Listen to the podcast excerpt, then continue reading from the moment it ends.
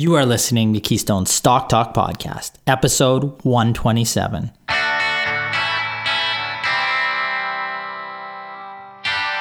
If this is your first time listening, then thanks for stopping by.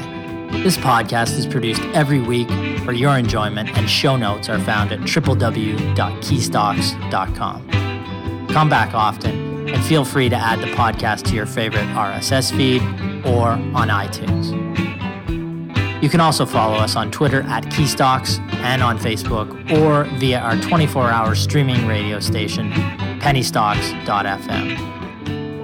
And keep submitting your stocks via the usual social channels or at our website, keystocks.com, for our Your Stock Our Take segment. And we just might review your stock in an upcoming show and let you know if it is a buy, sell, or hold. This week in our Your Stock Our Take segment, we take a look at BlackBerry Limited, symbol BB on the TSX. The former undisputed heavyweight of the smartphone market is continuing its transformation into a business security and information integration services company. The stock surged over 50% at one point today on its deal with Amazon's AWS. Is it hype or justifiable? We'll let you know. Our dog of the week is Sona Nanotech. Inc., symbol S O N A on the CSE, a life sciences company with a goal of developing and producing its own lateral flow rapid COVID 19 antigen tests. The stock, a market darling earlier this year, is down over 92% from its highs and 62% this week alone. We reviewed it earlier this year in the $2 to 250 range with zero sales and only a small chance of actually selling its test kits in a rather tight time frame. We saw no serious investment merit long term in the stock. With Sona cut in half, we take a look at the business once again. Our star of the week is Sierra Wireless, symbol SW on the TSX, an embattled Canadian based technology company which has rebranded itself as an IoT or Internet of Things service provider. The stock, which has had a rough ride over the past three years after peaking in the summer of 2017 in the $40 range, was up 32% this week. We investigate what is driving the uptick. Now let's get to our show. I'd like to welcome my co-hosts, Brennan and Aaron. How are you two doing? I'm doing well. Doing well, Ryan. How are you? Very well. There is exciting news I can say for the podcast this week. It is the first podcast that Aaron will be in his new chair.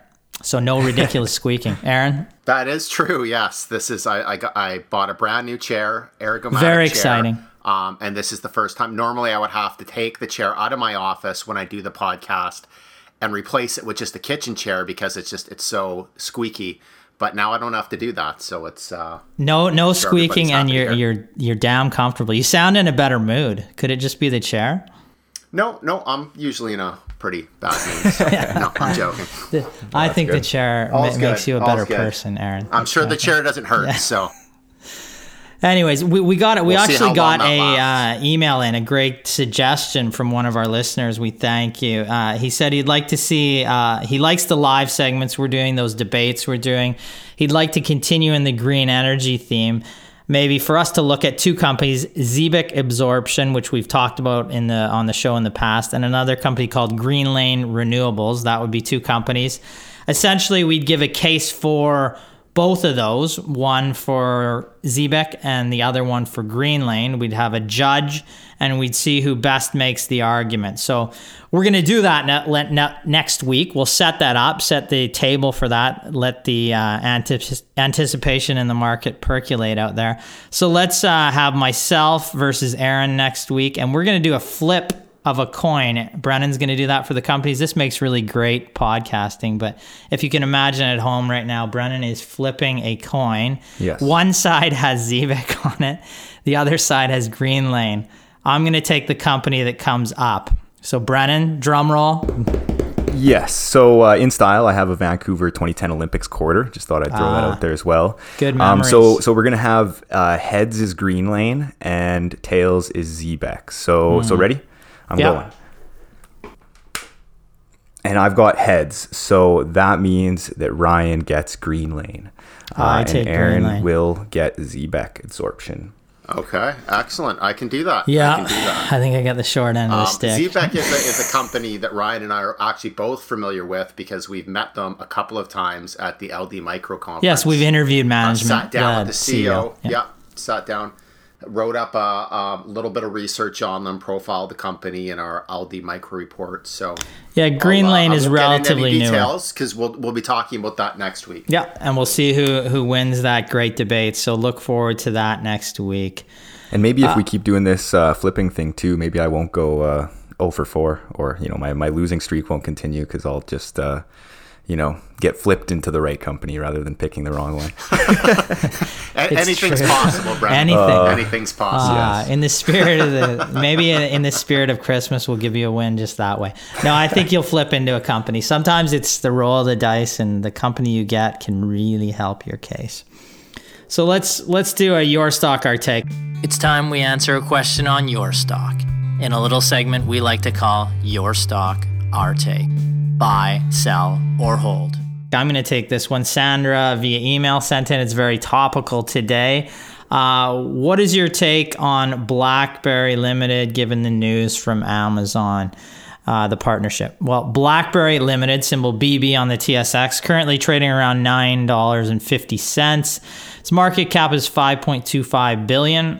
What does the company do? Well, if we flash back 10 years ago to when Brennan was in high school, BlackBerry was the undisputed heavyweight of the smartphone market. BBM was everywhere, and anyone who was anyone had a Crackberry. Now, if you go back to when myself and Aaron were in high school, the cup and string was just being introduced, and dinosaurs still walk the earth. But that's a story for another day. Fast forward to today, and the BlackBerry really boasts just about, I think, three users today. That would be the two founders and their mother. Uh, suffice it to say, BlackBerry is a very different company today. The former undisputed heavyweight of the smartphone market has transformed itself, or is trying to transform itself, into a provider of business security and information integrated solutions and services. Now, what is driving the stock today? BlackBerry shares, like we said, shot up 50% in early trading this Tuesday on news. The company will partner with Amazon's web services to jointly develop and market its vehicle data integration and monitoring platform known as Ivy. Ivy software systems can run inside a vehicle's embedded systems, but configured from the cloud, they let automakers provide drivers with features that can include indications about road conditions, driver performance, or for battery use for electric vehicles. Now, these two companies first announced a collaboration pre pandemic in January of 2020 of this year when BlackBerry said it would collaborate with AWS on connected vehicles, safety, and security services for in vehicle applications. Now, around 175 million vehicles are already using BlackBerry and AWS's enabled QNX service, which was launched five years ago. So part of this isn't really new news, but it is good news today. BlackBerry has has, like we said, been firmly in this business largely for over five years now. Has it translated so far into meaningful results for the business? Well, let's look at the last quarter. Revenues increased just 2%, but are still, that was for the three months, six months of this year, they're down on the year. Operationally, the business still remains at a loss. Uh, the company has a good balance sheet with a solid net cash position, but over the first six months of this year, it has basically created zero to flat cash flow once again, not adding to that cash balance or growing its cash uh, balance or producing any cash flow. Now, our conclusion on the company the news out today was a positive for BlackBerry. But does it justify the 50% jump? In our opinion, not by a long shot. Until one of BlackBerry's promising announcements starts to turn into meaningful cash flow and revenue gains for the business, we will continue to see the stock as more dead money and not a smart investment. If we look at the business since 2017 when it had 1.3 billion in revenue, uh, it basically has around one billion today, so it's tracked down slightly up over the uh, from 2019 to 2020, but the trajectory overall is downward. Now the stock remains massively down over the past 10 years, down over the past five years, and roughly flat over the past year. Why? Well, despite all the promises every year of a turnaround and flashy annual announcements, there remains declining or flat revenue, like we saw over this period. Zero cash flow growth, and the stock still trades at high valuations relative to adjusted EBITDA. It's in the range of 40 right now.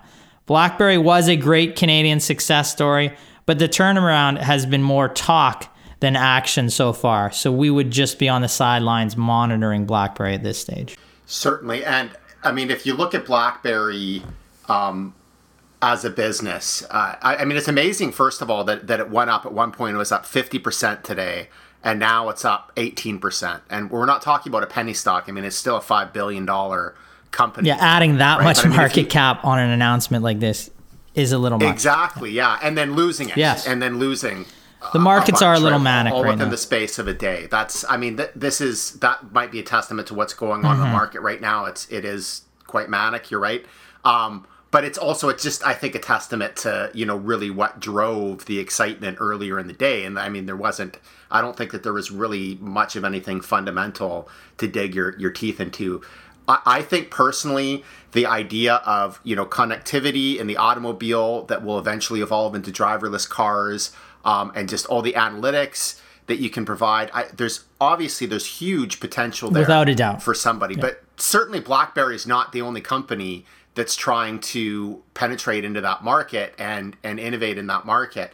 So you know, you really have to look at track record. I mean, the, the company has had ten years to generate some type of semblance of profitability, and, and it hasn't been able to do that. So I mean, it's obviously the history goes far back, but it's it's over the past ten years that the company has really um, has, has has really been been knocked down.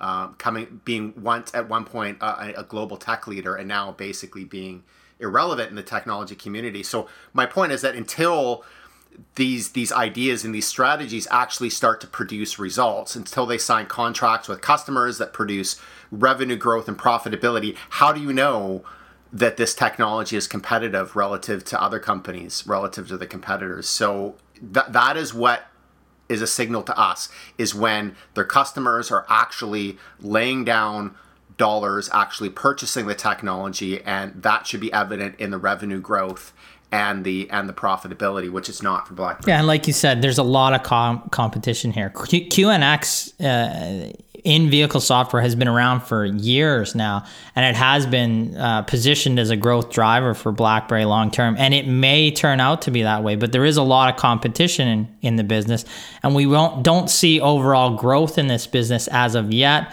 So until you see that, I'd rather have the company turn around, show the growth in the cash flow, and then you could pick it up. It may even be a slightly higher price, but you'd get a, a confirmation that this technology is winning out and winning market share in the market. And we don't really have that yet. We have promise going forward, but we've had promise with this software in the past. And that all that's led to is certain spikes, but overall the stock has done poorly for investors that have been in it for 10 years, 5 years and you know, really any periods in between. So let's move on to our next company. We're going to look at our star this week. From our Stars and Dogs segment, it's time for this week's Star. Star. Star. It's Sierra Wireless, SW on the TSX. Aaron has been tasked with that company. Excellent. I can take on Sierra Wireless, uh, trading at 1950 per share. It has a market value of 710 million. Sierra Wireless refers to itself as an IoT or Internet of Things service provider although the company actually operates through two business segments its Internet of Things solutions and also its embedded broadband segment. Approximately 70% of revenue uh, in 2019 came from the Internet of Things segment. Sierra's stock had a strong run, strong run over the past week, up 32%. Looking at the recent news flow, the company reported on November 18th that it had completed the sale of its automotive embedded module product line for a price of 165 million US. The company says that the divestiture enables it to strengthen its focus on its IoT segment, which produces more recurring revenue. The sale also adds to Sierra's financial strength and allows it to expand its portfolio of IoT solutions and new 5G modules. Clearly, Sierra is focused on growth in the very exciting IoT space, and this transaction does help it pursue that strategy. The Q3 report was released on November 12th, shortly before this divestiture announcement. Revenues, including the automotive business, were 180 million compared to 174 million in the same quarter last year. That's an increase of 3.6%. Now, excluding the automotive business that they just sold, revenue was 113 million, which is which was a decline of 17% compared to the previous year and an increase of 1.5% compared to the last quarter, Q2 of 2020.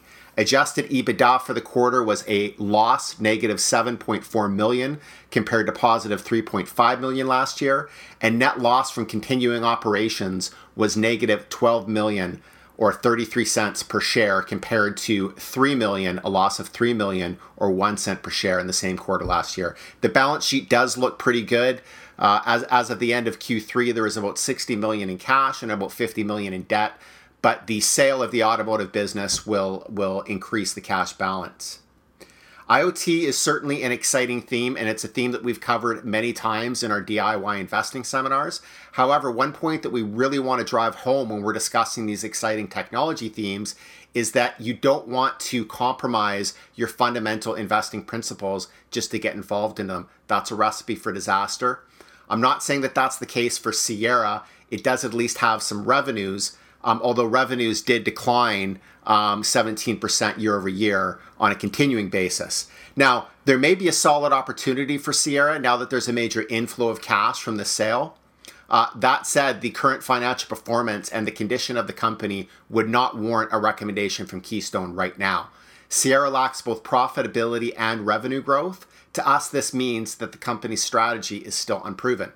We would consider Sierra to be high risk uh, and we do think that there are better opportunities to invest in that will also provide you with exciting access to themes like uh, Internet of Things, artificial intelligence, and machine learning.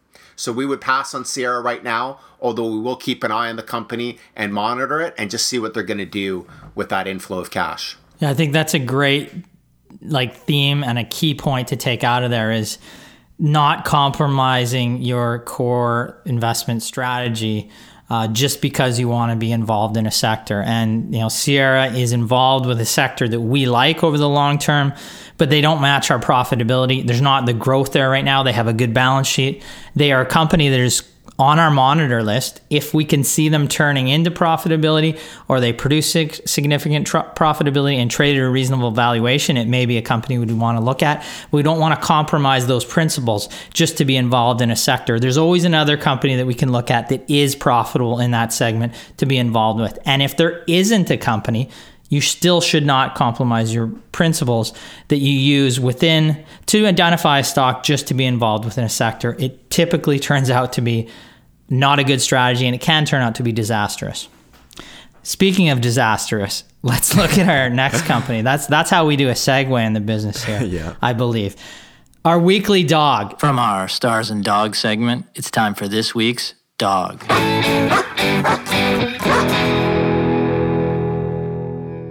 Uh, Sona Nanotech Inc. This is a company we talked about, symbol S O N A on the CSE. Uh, we've talked about at least once this year. Brennan's going to talk about it. Then we'll have a, uh, a discussion following his uh, presentation on the weekly dog. Yes. So Sona Nanotech, uh, S O N A on the CSE, currently trading at a price of around $1.10 and has a market cap of 67 million. So Sona Nanotech Inc. is in the life sciences industry with the primary objective to develop and produce its own lateral flow rapid COVID 19 antigen tests utilizing Sona's gold nanotechnology, which is supposed to increase performance and reduce the time to market. Now, as Ryan said, we actually covered Sona on the podcast as a star back in April when the stock made its ascent from 20 cents to over $2.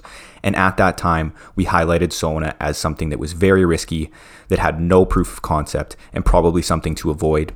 And we came to this conclusion as the company had no sales, was trading with a market cap of over $100 million, and there was no indication to us as to whether the test would gain approval and be sold to the market. But of course, following our analysis, the stock continued to perform very well, running all the way to $15, fueled by speculation that these tests would be revolutionary to the market and were on the cusp of mass distribution. But now, five months since the stock erupted to what we believe to be unjustifiable heights, it is now down over 92% from its highs and down 62% this week alone.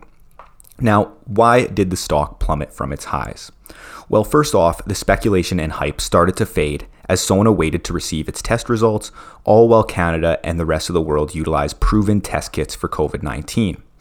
But the biggest blow to the stock took place on October 29th when the FDA deprioritized the company's request for an emergency use authorization for the marketing of its COVID 19 tests in the US, stating that the public did not need the product. And then the second blow took place on November 25th when Sona actually withdrew its application for an interim order authorization from Health Canada for the marketing of its rapid COVID 19 antigen test in order to obtain more clinical data to augment its submission.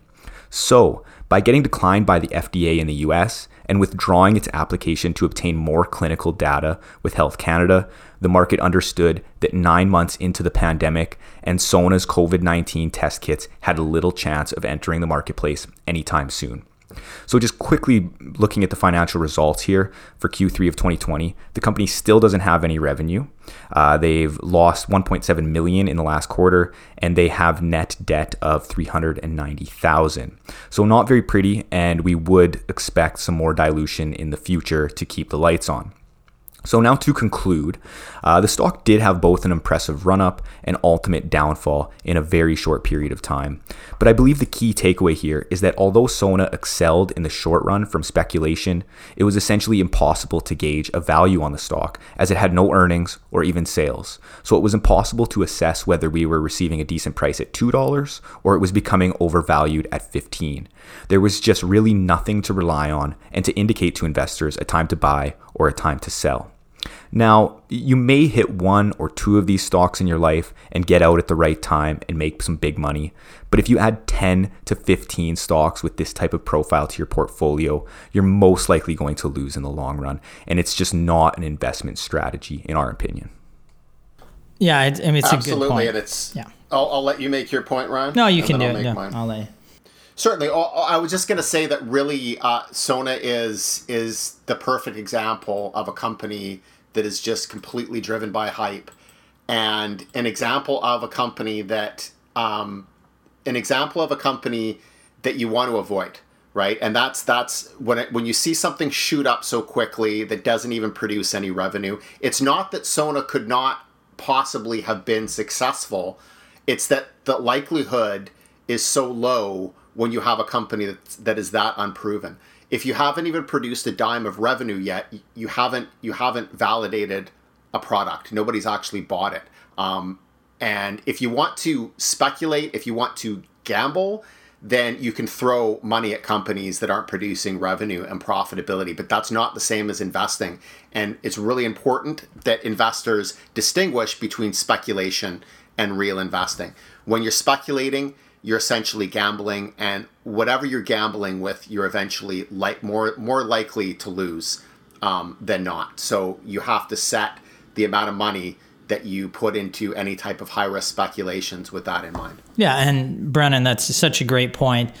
If you have the profile of the 15 to 25 stocks that you're going to own in your portfolio, if they are profitable, growing businesses, good balance sheets, and trade at reasonable prices, if that is the profile of the 15 to 25 stocks you have in your portfolio versus a portfolio with a company with no earnings, no cash flow, a promise of something in the future that may give them some value, uh, and that's all they have. If you have 15 to 25 stocks in your portfolio that have that profile versus the 15 to 25 that have that good, solid fundamental profile, I will take the solid fundamental profile every day of the week, 100 times out of 100, versus the other profile. You're not going to do well over time. You have a chance to do very well over time if you take the profile with these solid businesses.